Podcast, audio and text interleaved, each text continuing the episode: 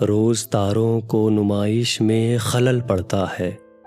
چاند پاگل ہے، اندھیرے میں نکل پڑتا ہے۔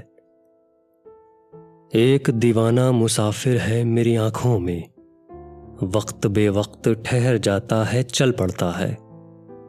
اپنی تعبیر کے چکر میں میرا جاگتا خواب۔ روز سورج کی طرح گھر سے نکل پڑتا ہے۔ روز پتھر کی حمایت میں غزل لکھتے ہیں۔ روز پتھر کی حمایت میں غزل لکھتے ہیں۔ روز شیشوں سے کوئی کام نکل پڑتا ہے۔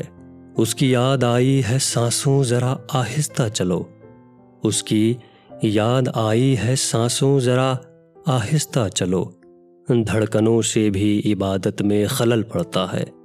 دھڑکنوں سے بھی عبادت میں خلل پڑتا ہے۔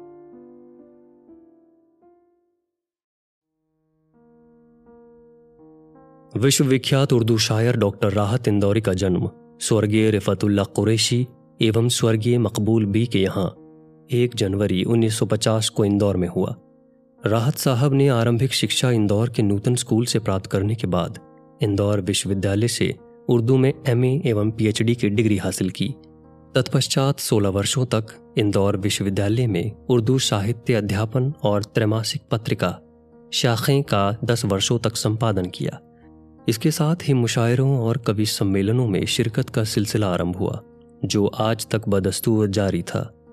پچھلے چالیس ورشوں سے راحت صاحب بھارت بھر کے پرمکھ شہروں کے علاوہ America, Canada, Germany, England, Singapore, Pakistan, Qatar, Oman, Bahrain, Saudi Arab, Bangladesh, Nepal اور بھوٹان جیسے دیشوں میں انیکوں بار آمنترت کیے گئے ہیں۔